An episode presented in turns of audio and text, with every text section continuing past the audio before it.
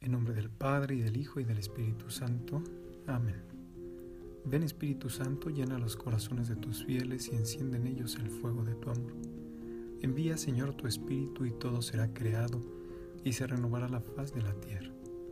Oh Dios, que llenaste los corazones de tus fieles con la luz del Espíritu Santo, concédenos que guiados por el mismo Espíritu, sintamos con rectitud y gocemos siempre de tus consuelos. Por Jesucristo nuestro Señor. Amén. Solemnidad de la Pascua de Resurrección.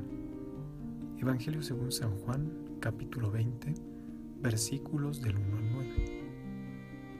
El primer día de la semana, es decir, el domingo, muy de mañana, cuando aún estaba oscuro, María Magdalena acude al sepulcro, donde fue colocado el cuerpo de Jesús después de la crucifixión, y se encuentra con que la losa que lo cubría había sido quitada corre a informarle a Pedro, quien al instante, junto con el discípulo amado, se precipitan hacia el lugar en cuestión. El discípulo amado llega primero, pero no ingresa al sepulcro. Solo se asoma y ve. Espera que ingrese Pedro. Posteriormente entra, contempla el sepulcro vacío, los lienzos y creyó. Siguiendo a José Luis Sicre, podemos decir que nos encontramos ante tres reacciones distintas ante los signos de la resurrección. María Magdalena, que considera que se han robado el cuerpo, Pedro, que al ingresar no sabe qué pensar, y el discípulo amado, quien da el salto misterioso de la fe. Igualmente nosotros en nuestros tiempos pudiéramos, ante los signos del Señor resucitado y su presencia viva en la iglesia y en el mundo, considerarlo como un favor no saber qué pensar o vivir como el discípulo amado la experiencia de la fe. Pidámosle al Señor en primer lugar que nos permita como el discípulo amado tener esa consideración ante la figura de Pedro, ante el romano pontífice, y en segundo lugar que aumente nuestra fe y que también nosotros podamos ser esos signos de la presencia del Señor que está vivo y resucitado en medio de nosotros.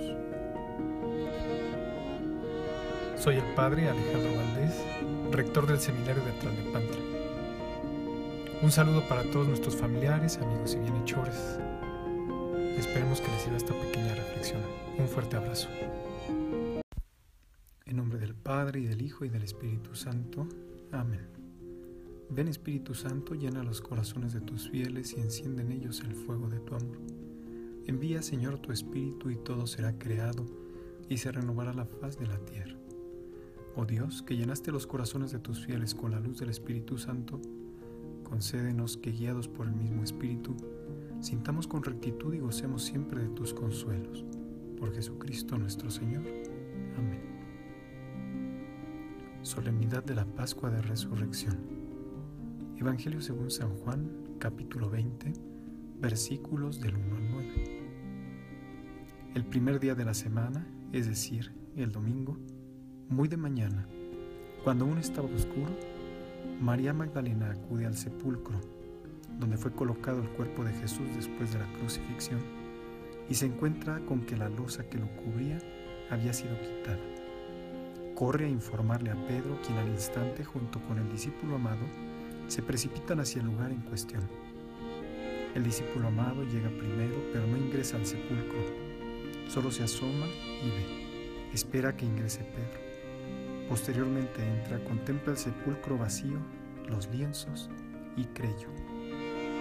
Siguiendo a José Luis Sicre, podemos decir que nos encontramos ante tres reacciones distintas ante los signos de la resurrección. María Magdalena, que considera que se han robado el cuerpo. Pedro, que al ingresar no sabe qué pensar. Y el discípulo amado, quien da el salto misterioso de la fe.